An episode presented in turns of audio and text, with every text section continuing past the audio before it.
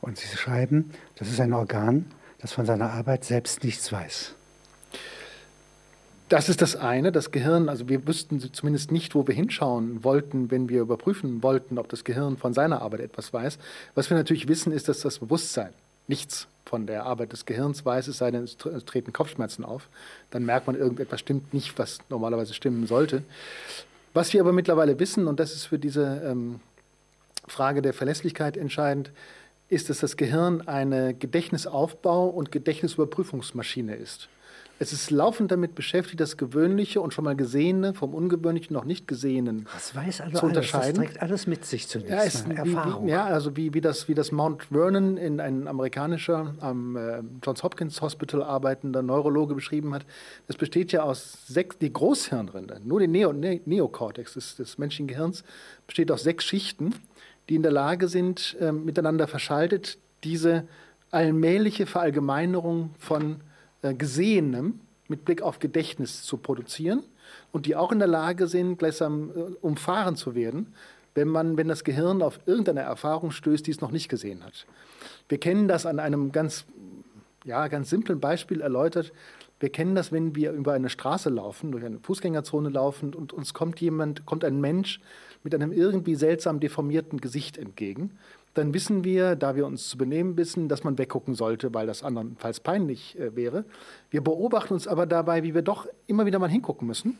Es und fragen uns, es ist faszinierend, wir fragen uns, warum muss ich denn da hingucken?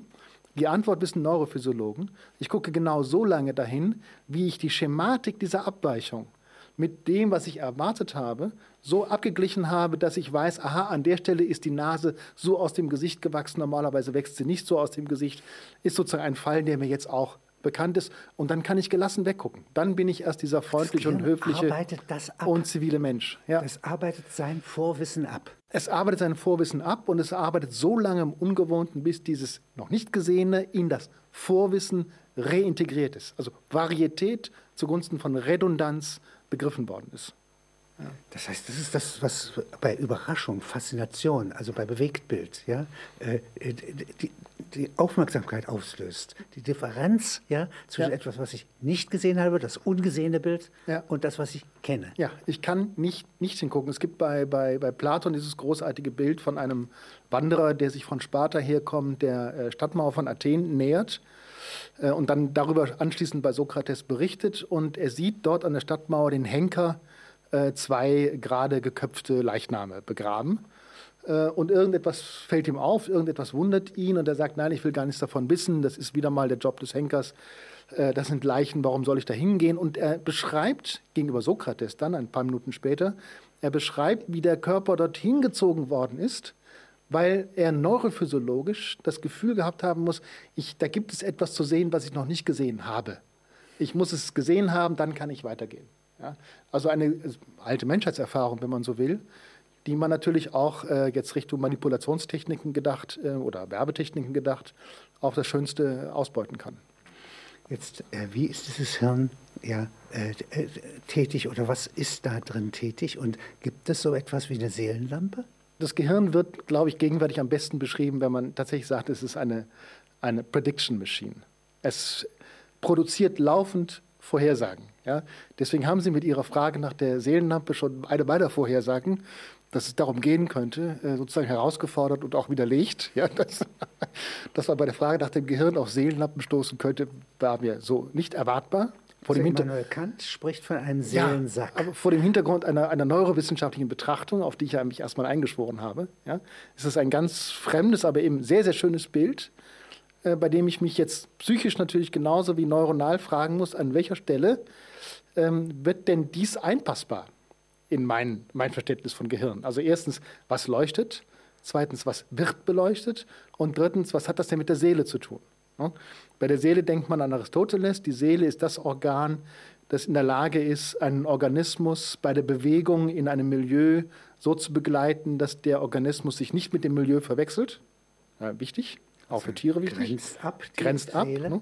Und dennoch laufend das Milieu eben daraufhin absuchen kann, was man kennt, was man nicht kennt, was man will, was man nicht will, um sich auf diese Art und Weise bewegen zu können. Also Frisst Wirklichkeit. Frisst, ja, die Seele ist, die Seele ist der unbewegte Beweger.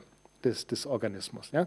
Wenn Sie jetzt nach der Seelenlampe fragen, dann wäre das ja so eine Art ähm, Selbstinnenbeleuchtung des, äh, des Gehirns mit Blick auf, mit Blick auf Urteilskraft, Kraft, mit Blick auf die Einschätzung von Situationen.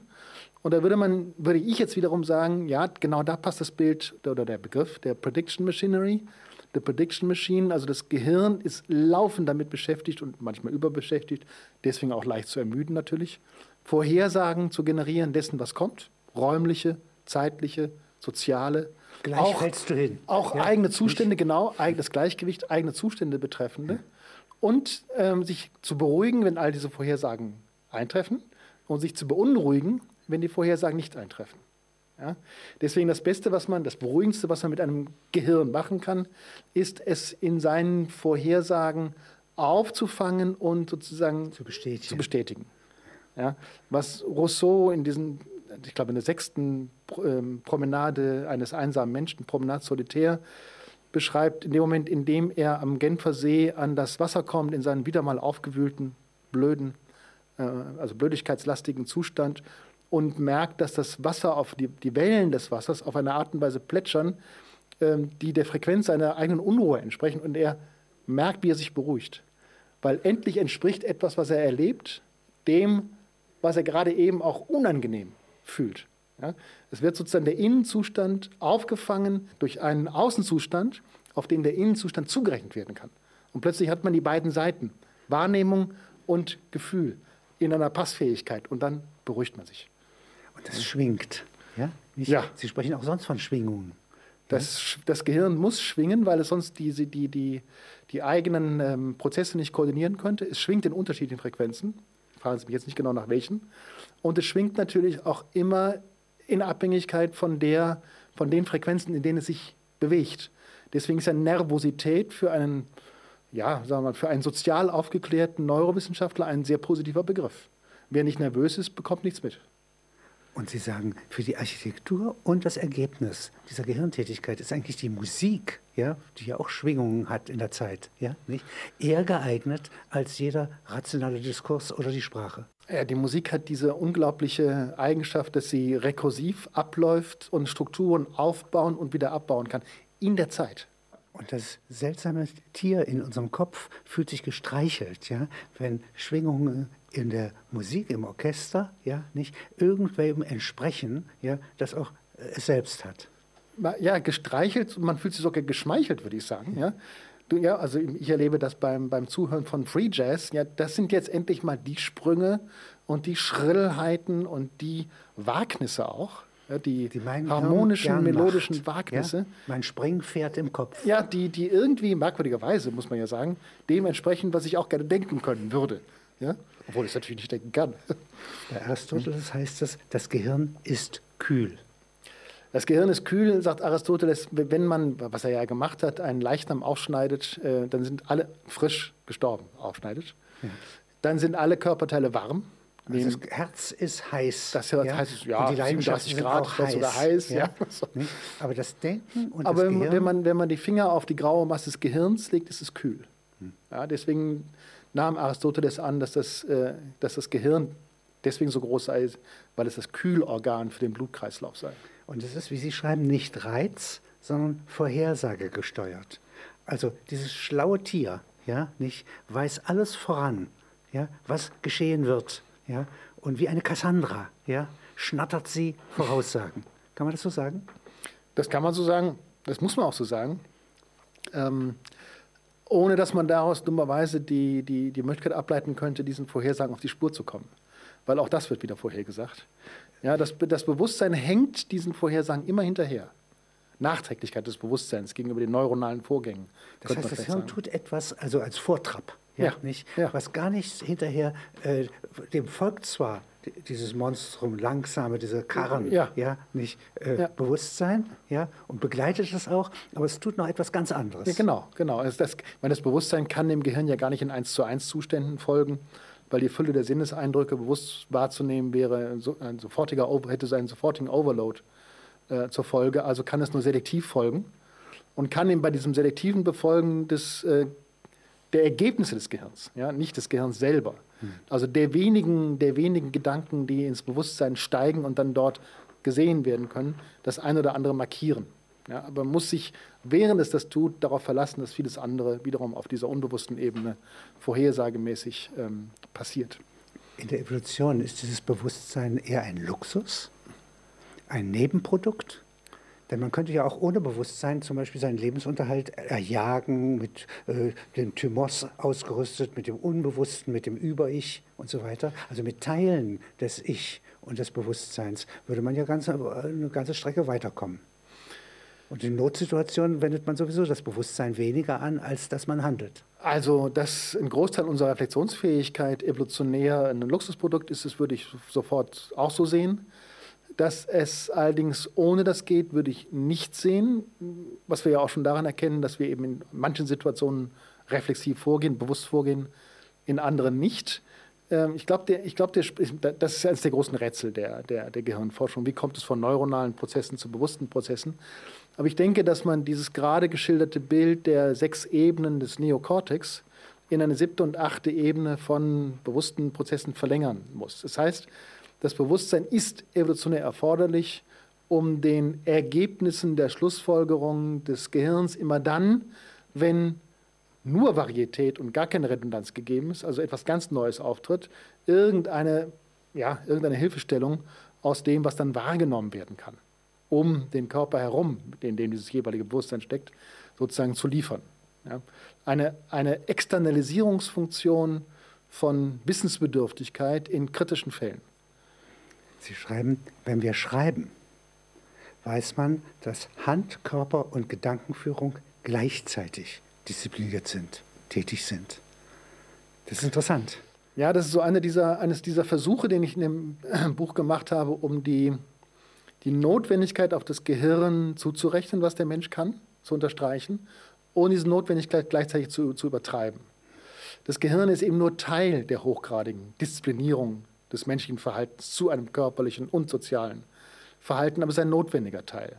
Und ich fange nur an, das zu sehen, wenn ich beispielsweise beim Schreiben sehe, wie meine, die Bewegungen meiner Hand natürlich vom Gehirn kontrolliert werden, gleichzeitig aber meine Schreibfertigkeit also ein A und ein B hinzuschreiben, ja nicht von meinem Gehirn abhängt, sondern davon, dass die Hände es gelernt haben. Ja? Und dass der Arm irgendwie sich nicht im Wege ist, wenn das A und das B geschrieben werden müssen, was man dann an Handschriften sehr schön erkennen kann, wenn, er doch, wenn der Arm doch äh, im Wege ist, sodass diese, diese Reintegration von neuronalen Fähigkeiten in ein körperliches Verhalten, das seinerseits das Produkt von sozialem Training ist, die Analyseeinheit ausmacht, die ich mir anschauen muss, wenn ich als Soziologe etwas zur Rolle des Gehirns äh, sagen möchte. Und jetzt müssen Sie noch weiter sagen, das Schreiben ist ja nochmal erfunden worden, ja, nicht äh, in Babylon ja, als Hilfe der Buchhaltung als Quittierungstechnik. So als Quittierungs, ja. ja. ja. Und äh, da stecken so viele soziale Komponenten drin, ja. Und ich schreibe ja auch nicht für mich nur auf, sondern für wen anders zu merken und so weiter. Und da ist jetzt in der Hand, im Körper und im Kopf, ja, sind jetzt die anderen, also ist die Schon mit anwesend. Mit ja. anwesend. Ja. Sind, ja. sind alles soziale Organe? Ja, ja also das, für mich ergab sich die Notwendigkeit, das so zu formulieren, diesen Zusammenhang so zu formulieren, immer wieder vor dem Hintergrund der Frage, wie um Himmels Willen ist das Gehirn in der Lage, so wie es neurowissenschaftlich beschrieben wird, diese sozialen Fertigkeiten mit zu unterstützen. Denn sozial fertig oder sozial geschickt oder auch nur sozial diszipliniert zu sein, äh, verlangt ja, dass das Gehirn neuronal begleiten kann, was da passiert. Das Gehirn aber gleichzeitig auch die jeweiligen Freiheitschancen, Entscheidungsmöglichkeiten, Urteilschancen äh, erkennt, die in jeder einzelnen Situation, schreibe ich jetzt ein B oder ein A oder ein C oder ein D, gegeben sind. Ja?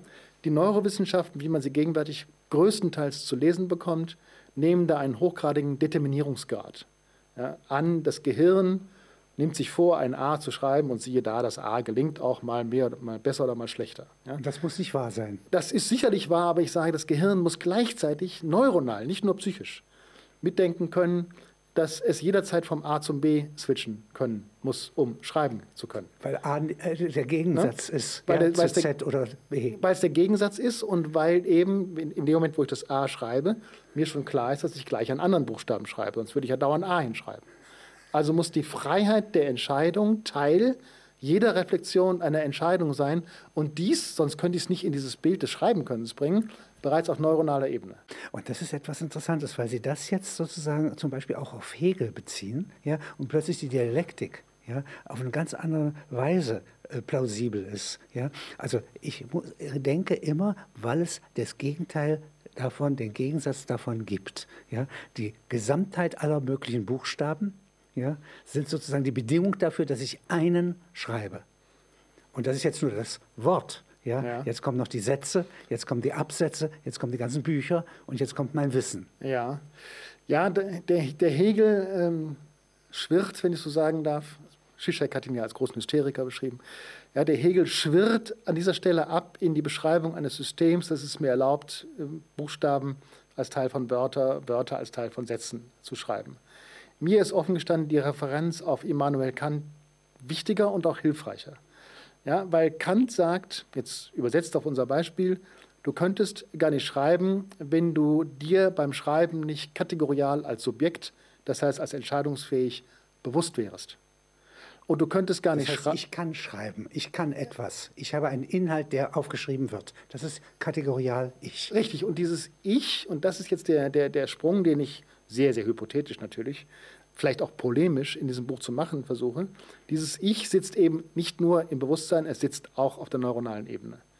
Ja, weil dieser entscheidende Punkt. Meine Fußsohle ist meine Fußsohle. Wechsel, mein Zwerchfell Wechsel, ist mein Zwerchfell. Der ja, Wechselwirkung aller Organe ja, ja das wären Zuordnungen. Ja, ach so, das, das wären Zuordnungen eindeutiger Art, die nicht viel weiterhelfen. Also mein Darm denkt, wäre ein falscher Satz dazu. Äh, der Darm kann. ein guter Satz dazu wäre, Darm, mein Darm denkt anders als meine Leber.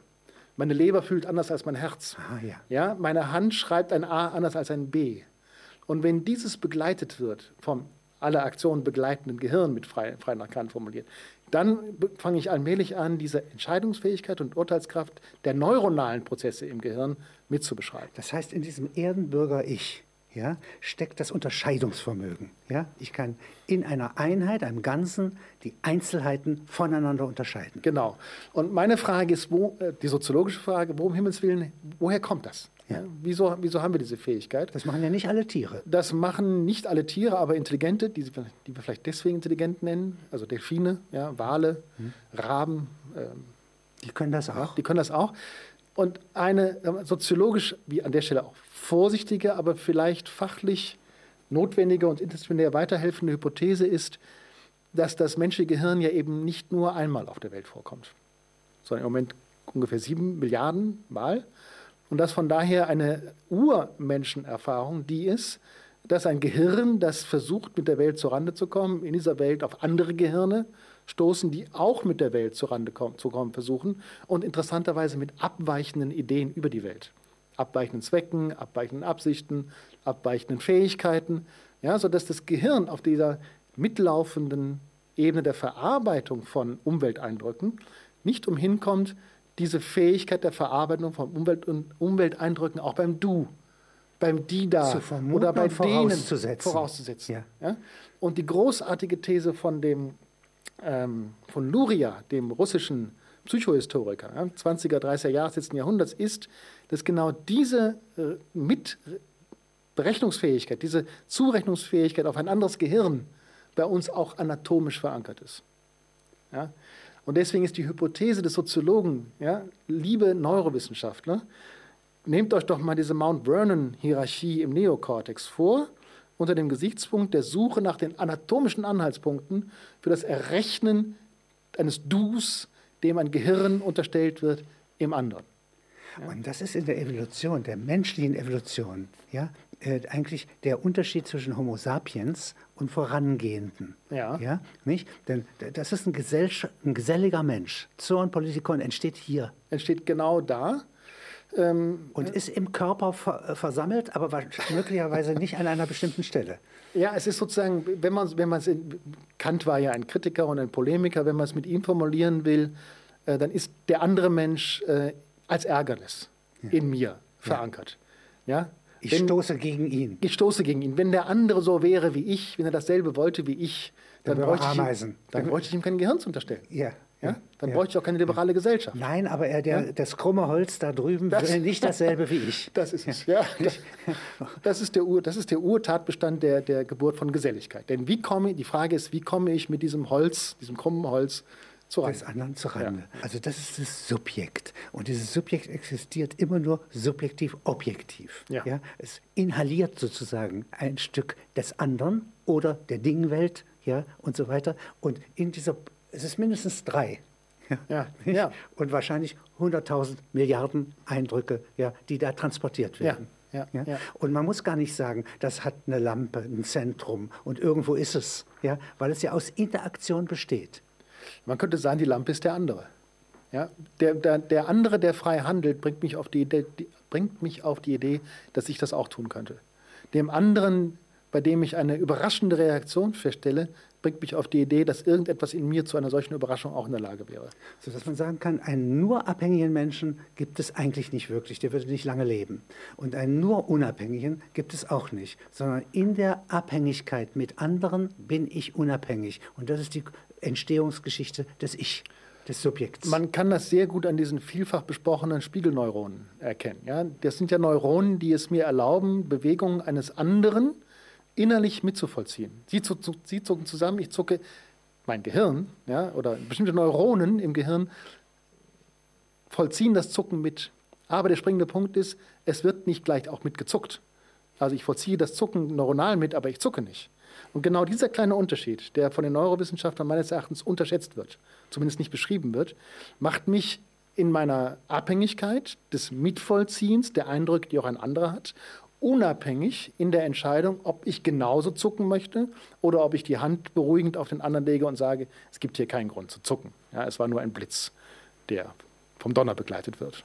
Hochinteressant, weil es, es verhält sich wie eine Zelle. Ja? Nicht? Es schließt ab nach außen, ja? Ja. lässt durch von außen nach innen. Ja. Und diese Ja. Doppelfunktion, Ja. die in der Einzelzelle ist, die ist sozusagen im ganzen Organismus noch einmal mental sozusagen vorhanden. Ja, Ja. ja. der Mensch ist aufnehmend, ablehnend und ablehnend, aufnehmend.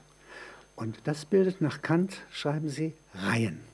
Das ist die zweite, Kategorie, äh, die Das zweite Betrachtungsweise, richtig. dass das alles Reihen bildet. Also Kant hat Was ja, hat ja die, den, die, den Unterschied zwischen mundaner Vernunft, weltlicher Vernunft und wissenschaftlicher Vernunft. Und zur weltlichen Vernunft, also die, auf die wir uns normalerweise beschränken können, gehört die Kenntnis der Subjektivität des anderen und die Kenntnis der eigenen Subjektivität. Aber es gehört gleichzeitig auch dazu die Fähigkeit, wie er das so schön nennt, hypothetische Reihen zu bilden. Also mit der Mannigfaltigkeit der Welt synthetisierend, zusammenbringend, so umzugehen, dass ich zum Beispiel die Hypothese aufbauen kann, wenn ich, eine, wenn ich auf eine Tür zugehe und die Klinke drücke, dann geht die Tür auf und ich kann durch die Tür hindurchgehen. Das ist eine Reihe. Ich gehe zu, ich drücke auf die Klinke, die Tür geht auf, ich gehe hindurch. Menschliche Erfahrung besteht aus solchen Reihen. Richtig, Und ja. die können sehr komplex sein. Also ein Bernerdinerhund und ein Pekinese sind ja verschieden, aber Ja. es ist die Reihe Hund. Ja. Ja? Ja, deswegen, ja, ein Gattungsbegriff. Also ich, glaub, ich glaube, wichtiger ist für Kant zumindest, dass es gleichsam keine einzelnen Ereignisse gibt. Verstanden. Es gibt keinen Pekinesen. Ja. Aber es gibt einen Pekinesen im Unterschied zum Bernardiner. Ja? Es gibt keine Tür als solche, aber es gibt eine Tür im Unterschied zu meinem Wunsch, durch etwas hindurchzugehen, um in einen anderen Raum hineinzukommen. Also eine Wand wäre der, Gegend, äh, der Gegensatz zur Tür. Richtig, weil ich nicht hindurchgehen kann. Das heißt, wie, wie, wie Wittgenstein und Nachfolger sagen würden, ich kenne Dinge nur in ihren pragmatischen Zusammenhängen. Und die setzen eine Kette von Ereignissen oder eine Kette von Handlungen voraus. Das ist die und erste Verallgemeinerungsfähigkeit, nicht? Nee, Ja? es ist eine Kombinationsfähigkeit. Kombinationsfähigkeit. Weil es wird nichts verallgemeinert. Ach so. Ja, also wenn Ja. ich eine Tür kennenlerne, von der ich weiß, dass ich durch sie durchgehen kann, dann reicht das vollkommen aus. Ist der nächste Schritt ist dann die Verallgemeinerung. Lass doch mal schauen in diesem Raum, in dem ich jetzt bin, ob es da auch eine Tür gibt. Ja? Und das wäre Aber- jetzt ein Schloss, ja. Ja. und das wäre jetzt wieder eine Abstraktion gegenüber der Öffnung der Tür, dass man sie versperrt. Genau. Ein Unterscheidungsvermögen mehr. Genau, aber sozusagen die, die, die, das aristotelische Denken, oder ja, das aristotelische Denken hat sehr oft darin bestanden, das Besondere und das Allgemeine aufeinander zu beziehen und mit Deduktions- und Induktionsschlüssen sozusagen hin und her zu springen. Kant sagt, viel wichtiger ist die Reihenbildung als solche, diese pragmatische Orientierung in der Welt, die erstmal nichts mit Besonderheits- und Allgemeinheitsannahmen zu tun hat, die aber die verlässliche ist, auf die ich zurückfallen kann, wenn meine allgemeinen Kategorien nicht mehr, nicht mehr taugen. Ja? Und die auch diejenige ist, Piaget haben wir eben äh, zitiert, aus der ein Kind seine Weltkenntnis aufbauen kann. Das sucht ja nicht nach Allgemeinheiten, es sucht nach Brauchbarkeiten. Und Brauchbarkeiten ja? sind gereihte, gereihte, gereihte. gereihte ja. Erfahrungen. Ja. Und jetzt kommt das dritte Kategorie bei ihm, die dritte Betrachtung, Perspektive, System. Ja. Das heißt, also die Reihen werden ja unendlich diffus. Ja, nicht, kann ich alle nebeneinander setzen, habe ich ein Zoo von Brauchbarkeiten. Ja, und hier, was, wie unterscheidet sich das System davon? Aber beim System ist genauso wichtig wie bei den ersten beiden, im kategorialen Subjekt und bei der hypothetischen Reihe, dass sie zum sogenannten Unbedingten dazugehören. Ähm, das heißt, äh, die Reihe, die ich bilde, bilde ich unter der Bedingung, dass ich sie auch wieder auflösen kann. Ich klebe nicht an ihr. Das ist für Kant die Voraussetzung dieser mundanen Vernunft.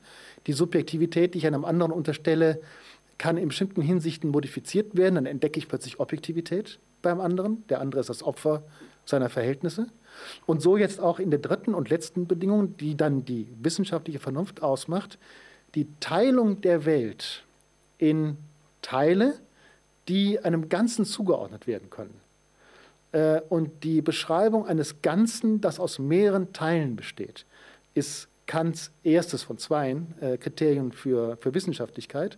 Und das zweite lautet, und das finde ich offen gestanden großartig, das zweite lautet, ich kann nur von Teilen sprechen, wenn ich ihnen einen Zweck für das Ganze zubillige. Ich kann auch nur von einem Ganzen sprechen, wenn ich glaube, dass sie von Teilen bezweckt werden. Aber, und das ist so eine Stelle, wo Kant wieder mal ne, Kritik der reinen Vernunft, nicht etwa Dogmatik der reinen Vernunft, ähm, aufhebt, was er gerade eben gesagt hat, das Ganze dient nur dazu, um der Kategorie des Zwecks auf die Spur zu kommen und ihr immer wieder auch zu misstrauen. Das heißt, Ganzes und Teiles kann ich unterscheiden, wenn ich nach Zwecken frage. Aber Zwecke kann ich auch untersuchen, wenn ich Teiles und Ganzes aufeinander beziehe. Ja, und nur diese doppelt reflexive Fähigkeit der, ähm, äh, des Misstrauens gegenüber den eigenen Erkenntnissen zeichnet Wissenschaft aus und zeichnet dann das aus, was Wissenschaft tut, nämlich Architektoniken oder Architekturen der Welt ähm, in Partialverhältnissen aufzustellen. Architektoniken der Wahrnehmung, äh, der Apperzeption ja. oder der Vernunft. Der, der, der, war auch der praktischen, der praktischen Orientierung, ja. also eine Maschine, die man baut, ja. äh, oder ein Haus, das man baut, oder ein Staat, den man baut. Aber dass da Immanuel Kant brauchbar ist ja, nicht mit seiner Philosophie, der mit seinen anatomischen Kenntnissen nicht auf der Höhe des Nein, 21. Jahrhunderts ist. Ja, ja, ja. Äh, da war Descartes ist, weiter, hätte man fast gehört. Aber das ist schon verblüffend. Äh, und das ist nicht Descartes ist mit entweder oder, ja. nicht, sondern mit komplexen Ganzen, ja, äh, mit denen Kant umgeht. Kant war, ich sage es nochmal, es geht um eine Kritik der reinen Vernunft. Kant war unglaublich scharf in der Beobachtung der Art und Weise, wie die menschliche Vernunft sich selbst äh, hinters Licht führt. Er hat das immer so schön Vernünfteln genannt. Ja? Auch das Systembauen ist ein Vernünfteln. Und das fällt dem Menschen, sagt Kant, so unglaublich leicht, dass er sich selbst sozusagen reinzulegen in der Lage ist. Ja? Und die ganze Philosophie von Kant besteht darin, welche einzelnen Schritte sind im Vernünfteln so enthalten, dass sie auf die Unverzichtbarkeit bestimmter Operationen für das menschliche Denken schließen kann. Und das A und O und das der, der sozusagen die ultimative Erkenntnis von Kant, glaube ich, ist die, wenn ich also nur mit Determinismus zu tun habe, ist das eine Maschine und nicht brauchbar für menschliches Verhalten. Wenn ich es aber mit einer sich selbst immer wieder als frei determinierenden Maschine zu tun habe, dann ist das ein Gehirn. Und wer hat das besser gesagt als Kant? Ich wüsste niemanden. Der zweite Eideshelfer, den Sie hier auffahren, ist Sigmund Freud. Ja. ja für einen Soziologen nicht selbstverständlich. Ja? Und äh, da, wenn Sie da jetzt mal, wie, wie entsteht aus Trieb Begehren, wie entsteht sozusagen eine menschliche Hirntätigkeit verbunden mit dem ganzen Organismus? Nach Freud. Ähm, Freud ist, ist, deswegen für mich so großartig und brauchbar, weil, weil er äh, im Grunde genommen jede, jedes menschliche Verhalten als Form der Reizabfuhr äh, beschreibt und sogar so weit geht zu sagen, könnte es nicht sein, dass selbst der Aufbau des Gehirns, jetzt wieder gattungsgeschichtlich betrachtet, eine Form der Abfuhr von Reizen oder besser gesagt eine Form der Vorhersage der Notwendigkeit der Abfuhr von Reizen ist. ist ein Großteil unseres Denkens oder das ganze Denken nicht vor allem davon bestimmt, mit den Dingen fertig zu werden und sie für gleichgültig zu halten, mit denen wir im Leben konfrontiert sind, vielleicht mit so einem kleinen darwinischen Gedanken im Hintergrund, denn wie könnten wir sonst 70, 80 oder 90 Jahre alt werden? Ja? Das heißt, Begehren, also die große Entdeckung, mit der äh, Freud eingestiegen ist, um, die, um das Unbewusste des Menschen äh, zu beschreiben, ist eigentlich nur ein Fall für den Aufbau eines, einer, einer menschlichen Anatomie, die durch sich selbst gequält, durch sich selbst verführt, durch sich selbst gereizt und durch sich selbst verführt, äh, immer wieder neu versuchen muss, mit sich selbst fertig zu werden. Also ne, nicht, nicht, nicht der Verführung jetzt nachzugeben, sondern unter bestimmten Bedingungen einen Tag später, ja, wenn die Verhältnisse angemessen sind oder wenn bestimmte Vorschritte gemacht sind, was auch immer. Ja. Ähm, das Begehren ist nichts anderes als der, der, der, der dringlichste, auffälligste, für Freud sicherlich auch problematischste Fall des Fertigwerden müssens des Menschen mit sich selbst. Ja. Und dieses Modell der Reizabfuhr, alles was passiert, dient der Abfuhr, der Abfuhr von Reizen, nicht etwa der Suche nach Reizen oder nicht etwa der Gegenproduktion von Reizen. Ich will damit fertig werden. Ja. Dieses Ruhe Modell haben. will Und man das, Ruhe haben. Ge- und das macht die ganze Aktivität, die Unruhe des Gehirns Ja, aus. ja. Was ist der Sperrklinkeneffekt? Der Sperrklinkeneffekt ist die, ist die Beobachtung, dass äh, nach bestimmten Erfindungen es kein Zurück mehr gibt, aber auf der Erfindung aufgebaut werden kann. Beispielsweise das Auge, auch für Talcott Parsons schon ganz wichtig gewesen. Ja, das Auge in dem Moment, in dem es von einem, von einem äh, Tier erstmals entwickelt wird, erschließt eine visuell-optische Welt, ähm, angesichts derer man nicht mehr sagen kann, dass man nicht sehen könnte. Wenn das die Tiere hätten sagen wollen, was sie natürlich nicht hatten. Ja, das Ohr erschließt eine hörbare Welt, die, wenn einmal gefunden, nicht mehr das Gehör auszuschließen erlaubt. Das ist vielleicht der, der fatalste äh, Sperrklinkeneffekt von allen. In dem Moment, in dem wir Menschen angefangen haben zu sprechen, sind wir gezwungen, den Unterschied zwischen Ding und Wort, wie auch immer basal erstmal oder wie auch immer zaghaft erstmal, zur Kenntnis zu nehmen. Und darauf gründet dann mein und dein, äh, Feind und Freund, äh, ich und du Ja. Und alle höherrangigen Reihen. Ja. Ja.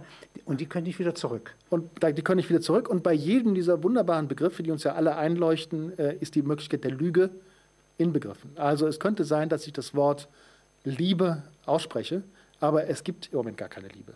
Es könnte sein, dass ich einem König Macht zuspreche, Macht, er hat Macht, aber er hat im Moment gar keine Macht. Ja? Also jedes Wort weckt den Zweifel. Das ändert aber Hätte ich keine daran, Sprache? dass ich diese Reihe im Kopf habe und Ja. darauf mein Unterscheidungsvermögen beruht. Ich Richtig. kann es nicht unterstreiten. Aber genau, ich kann, ich kann das Benennen nicht unterschreiten und ich kann das Bezweifeln des Benannten nicht unterschreiten. Und Sperrklinkeneffekt heißt, eine Errungenschaft, wenn sie einmal entstanden ist, ja, kann ich nicht einfach sagen, ich bade mich lieber. Nein, soll sie weggehen. Ja. Ja. das kann ich nicht. Ich kann zum Beispiel als Intelligenter, als Mensch, kann ich nicht wirklich dumm sein. Ja. Ich kann auch nicht wirklich nicht lügen. Ja. Ja? Und die Frage ist, ähm, die dann die Neurosoziologen stellen, wie wird auf diesem Sperrklinkeneffekt eine Gesellschaft aufgebaut, die ja nicht jetzt etwa dauernd kontrollieren kann, äh, ob jemand lügt oder nicht lügt, sondern die dauernd damit rechnen muss, muss, dass das, was man gerne glauben würde, sich als Lüge herausstellt. Ja? Und ich bin also dank, dieser, dank dieses äh, Faktums Erfindung der Sprache gezwungen als Soziologe, die Variabilität der Verhältnisse, mit denen eine Gesellschaft selbst mit sich umgeht, als notwendige Form des Umgangs mit diesem, äh, mit diesem, mit diesem Faktum der Sprache äh, zu beschreiben und sage deswegen, das Nicht-Zurückkommen hinter die Sprache, dieser Sperrklinkeneffekt, produziert eine bestimmte Komplexität von Gesellschaft. Sie sagen einmal, dass Lügen für das Hirn mehr Arbeit bedeutet als die Wahrheit sagen. Das ist ja auch beobachtbar. Weil eben zwei Sätze, hat Harald Weinrich so schön beschrieben, zwei Sätze parallel im Bewusstsein gehalten werden müssen, nämlich der, der lügende Satz und der dazu im Gegensatz stehende wahre Satz. Doppelte Arbeit. Doppelte Arbeit. Deswegen, Deswegen, deswegen die Empfehlung, besser an die eigenen Lügen zu glauben, weil man es sich dann leichter macht. wenn jetzt Moralität und Verlässlichkeit einmal entstanden sind, ja, zum Beispiel in einer Gruppe, in einem Unternehmen, ja. in einer Kultur, ja. ja. gilt dann auch der Sperrklinkeneffekt dafür. Ich kann nicht eigentlich beliebig zurückfallen in Barbarei, in Rechtsblindheit oder moralischer Blindheit. Unternehmen haben vor, vor 10, 15 Jahren sehr gerne auf ihre, in ihre Mission Statements geschrieben, dass sie für offene Kommunikation seien. Seitdem ist jedes Unternehmen im Hinblick darauf beobachtbar, ob es offene Kommunikation praktiziert oder nicht. Man wäre nicht auf die Idee gekommen, einen Großkonzern auf seine versteckten Formen der Kommunikation, auf seine Intransparenzproduktion hin zu beobachten, wenn dieser selbe Konzern nicht auf seine Fahnen geschrieben hätte, dass er offene Kommunikation äh, für gut hält. Ein Sperrklinkeneffekt allererster Güte. Wie sieht eine Theorie des Gehirns aus, die mit dieser eine Quadrilliarde umgeht? Und die Antwort liegt natürlich jetzt in dem Satz schon, schon drin. Ähm, die Theorie sollte sich nicht auf die Menge der Neuronen kaprizieren, sondern auf die Strukturierung, die beispielsweise dieses Paarprinzip hat. Und dann könnte man davon ausgehen, eine Theorie des Gehirns in ihrem äh, minimalen Element setzt die Verschaltung des einen Neurons mit mindestens einem anderen Neuron voraus. Sei es unterstützend, sei es inhibierend, sei es herausfordernd, excitatorisch, wie die, Neuronen. Also die ne? ganze Zeit miteinander, Na, ja, mit, über ihre äh, Neuronenenden, ja, die ja, Synapsen. Die Synapsen, ja, ja. Äh, äh, da ist ein Spalt zwischen, ja, sie sind nie identisch, ja, und über den Spalt hinweg springen sozusagen hier Chemie und Funken. Ja, genau. Und der Heinz von Försters Entdeckung ist, wenn, ich, wenn man diese Paarung in Rechnung stellt, hm. dann reduziert sich diese eine Quadrilliarde sehr schnell auf ein immerhin noch sehr komplexes, aber doch übersichtlicheres Gehirn. Ja? Also die reine Zahl sagt nichts, die Struktur sagt alles. Das wäre so ein, ein kleiner Startpunkt. Von Förster war ja außerordentlich skeptisch in Sachen unserer Fähigkeit der, des Durchschauens des Gehirns. Ein kleiner Startpunkt, um eine Theorie des Gehirns zu bauen. Wie kommt diese Zahl zustande? Quadrilliarde ist ja eine ganze Menge. Ähm, die Quadrilliarde das ist 10 hoch 27. Und ich habe ähm, ähm, langjährige Freunde, Mitarbeiter oder Schüler von, von Heinz von Förster gefragt, wie diese Zahl zu verstehen sei, Louis Kaufmann und Randall Whittaker, die mir gesagt haben, diese Quadrilliarde 10 hoch 27 ist ähm, als Zahl das Produkt von 2 hoch n zum Quadrat, im vorliegenden Fall also bei n gleich 10, es geht um 10 Neuronen, die auf diese eine Quilliarde Möglichkeiten verknüpft werden können. Von diesen Neuronen haben wir ein paar Milliarden. Da haben wir ein paar Milliarden. Im vorliegenden Fall also n gleich 10, also 2 hoch 100 ergibt diese Quadrilliarde. Ja? Und das ist jetzt nur ein kleines, kleines Feld der Großhirnrinde ne? im, im gesamten Gehirn. Das heißt, es gibt eine überwältigende Komplexität, die man sich besser gar nicht äh, als Zahl vorzustellen versucht. Und dieses Potenzial, ja, das ist pausenlos, auch wenn wir schlafen, ja, äh, arbeitet das. Ja? Wenn wir schlafen, beruhigt es sich sozusagen mit sich selbst und versucht einigermaßen die Strukturen wieder aufzubauen, die sich tagsüber angefangen haben zu verschwimmen oder, oder unruhig geworden sind oder, oder verstört geworden sind. Das ist eine ja? verschlossene Welt. Ja? Die, diese ganzen Neuronen haben nie eine Sonne gesehen. Das Gehirn hat keinerlei Außenkontakt.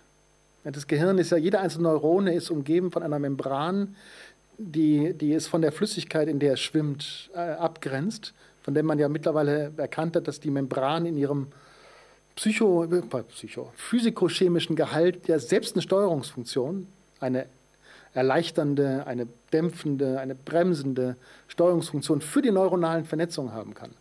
Ja, sodass diese gesamte, diese gesamte, all diese grauen Zellen, die von ihren, mit ihren Membranen von ihrer Gehirnflüssigkeit getrennt sind, ein Gesamtsystem bilden, das versucht, am Funktionieren zu bleiben. Ja? Und irgendwie, wir haben keine Ahnung wie, immer wieder neu mit den jeweiligen Anforderungen, auf denen es, mit denen es konfrontiert wird, und zwar jetzt wiederum nur dank der Wahrnehmung der Ober Oberfläche des Organismus. Da tut etwas weh, da ist etwas schwer, hier höre ich etwas oder scheine ich was zu hören. Das ist jedenfalls ein Laut, ein Geräusch, ein Kratzen, das ich nur als menschliche Stimme identifizieren kann, sagt sich das Gehirn als Prediction Machine. Ja der dauernd, die wird dauernd mit, das Gehirn wird dauernd mit Reizen äh, gereizt, die es zurechnen muss. Ja, C versus kleiner Finger, Gehör versus Optik, Riechen versus Geschmack. Ja, das ist eine dauernde Errechnungsmaschine aus der Zurechnung von Reizen auf die Oberfläche des Körpers. Das ist ein ja? Lebewesen. Das ist ein ja? Lebewesen. Und äh, das Ganze, der ganze Mensch ist ein Lebewesen. Man könnte aber auch sagen, die einzelnen Teile sind auch, solange der Mensch lebt, ja, solange das System sozusagen intakt ist, ja, sind auch kleine Advokaten, Bürger, äh, Lebewesen äh, für sich. Sie sind zumindest lebendig. Ja? Ob lebendig. sie Wesen sind, das weiß ja. ich nicht. Ja. Und jetzt würden Sie aber sagen, die Gruppe, in der ich lebe, meine Familie, ja, mein Betrieb, das ist auch ein Lebewesen. Ja, und zwar eben wieder mit Freud gesagt auf der Ebene von Störung. Ja. es bedroht mich etwas. Ich versuche mit meinen eigenen körperlichen Reaktionen die Bedrohung in eine Unterstützung zu verwandeln. Was ist Kybernetik zweiter Ordnung? Kybernetik zweiter Ordnung ist die Weiterentwicklung der Kybernetik erster Ordnung. Und seitdem gibt es in der Systemtheorie und der Kybernetik die große Hoffnung, dass man Rechenmethoden entdeckt, mit denen soziale Systeme, psychische Systeme sich selber steuern können. Steuern oder beobachten? Sich selber steuern können, weil sie sich beobachten, auch selber steuern können. Wie kann ich mir das vorstellen? Es ist im Grunde ein Ergebnis der, der, äh, der Komplexitätsentdeckung. Also geht wiederum auf Warren Beaver zurück. Beaver hat ja gesagt, es gibt ähm, eine Vielzahl von Phänomenen, die die Wissenschaft durch Kausalität erklären kann. Alles, was nicht mehr als zwei bis drei Faktoren hat. Es gibt eine Vielzahl von Phänomenen, die die Wissenschaft statistisch erklären kann. Alles, was aus Hunderten von äh, Elementen besteht, die aber homogen sein müssen also gleichartig sein müssen. Und dann gibt es dummerweise oder interessant, schönerweise, gibt es noch ein paar Gegenstände, die aus sehr vielen heterogenen Elementen bestehen, wie zum Beispiel das menschliche Gehirn oder eine Familie oder ein Stamm, die aber, während wir Wissenschaftler wissen, dass wir es nicht erklären können, in der Lage sind, sich selbst zu stabilisieren, sich selbst zu steuern, sich selbst zu reproduzieren. Was also, und das ist jetzt wieder die Heinz von Förstersche Frage, weiß ein Gehirn über sich selbst, wenn es in der Lage ist, sich zu reproduzieren, ohne dass ein Wissenschaftler es versteht? Ja? Diese Art, die Selbstbeobachtung ist da ein sehr, sehr offener Begriff, weil man natürlich jetzt nichts gefunden hat, Seelenlampe, nichts gefunden hat, was, diese, ne, was sozusagen im Gehirn auf das Gehirn schaut, aber dass es irgendeine Form des Gehirns gibt, die ja, Situationen, die zu weit außerhalb eines Gleichgewichts liegen, von Situationen einer, einer geringeren Ungleichgewichtigkeit unterscheiden können, das muss man annehmen. Das wäre eine Form von Selbstbeobachtung, so wie eine Amöbe, die durchs Wasser schwimmt, äh, eine reiche Nährflüssigkeit von einer armen Nährflüssigkeit unterscheiden kann, dann lieber dorthin und nicht dorthin. Das machen die Quadrillionen. Ja. Das macht diese Quadrillionen. Die Mehrfach Quadrillionen. ja, ja, in, in, in unserem Kopf. Diese Billionen von Quadrillionen. Ja.